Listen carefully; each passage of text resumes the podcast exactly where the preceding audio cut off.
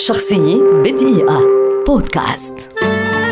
محمد علي ملاكم أمريكي ولد باسم كاسيوس كلاي عام 1942 وغير اسمه إلى محمد علي دون اسمه الأخير كلاي بعد أن اعتنق الإسلام عام 1964 بداية محمد علي في عالم الملاكمة جاءت بمحض الصدفة حين كان في الثاني عشر من العمر. حقق عدة ألقاب على المستويين المحلي والوطني وهو دون الثامن عشر ونال الميدالية الذهبية لأولمبياد روما الصيفي عام 1960 وفي أكتوبر عام 1960 أيضا اتجه إلى عالم الاحتراف حيث خاض خلال السنوات الثلاث التالية 19 نزالا فاز فيها جميعا. كما حقق المفاجأة في فبراير عام 1964 بهزيمته لبطل العالم في الملاكمة آنذاك سوني ليستون. وفاز بلقب بطولة العالم لملاكمة المحترفين للوزن الثقيل للمرة الأولى وقتها مسجلا حينها رقما قياسيا كأصغر ملاكم يحقق لقب البطولة في هذا المجال وكان عمره 22 عاما فقط.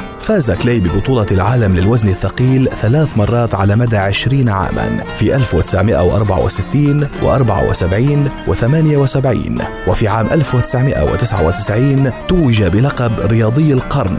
كما حصل على اللقب نفسه بعد استفتاء أقامته صحيفة لاكازيتا ديلو سبورت الإيطالية بعدما حصل على 71.2% من الأصوات متفوقا على العديد من الرياضيين ومنهم دياغو مارادونا. كان يصف نفسه بأنه يطير كالفراشة ويلسع كالنحلة وهو صاحب أسرع وأقوى لكمة في العالم حيث تعادل قوتها حوالي ألف باوند اعتزل محمد علي الملاكمة عام 1981 وقد كان عمره 39 عاما.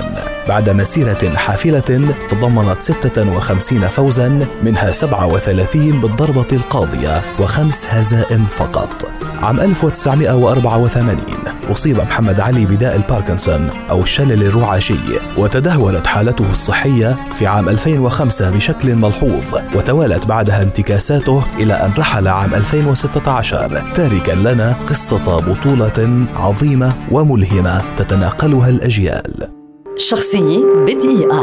بودكاست.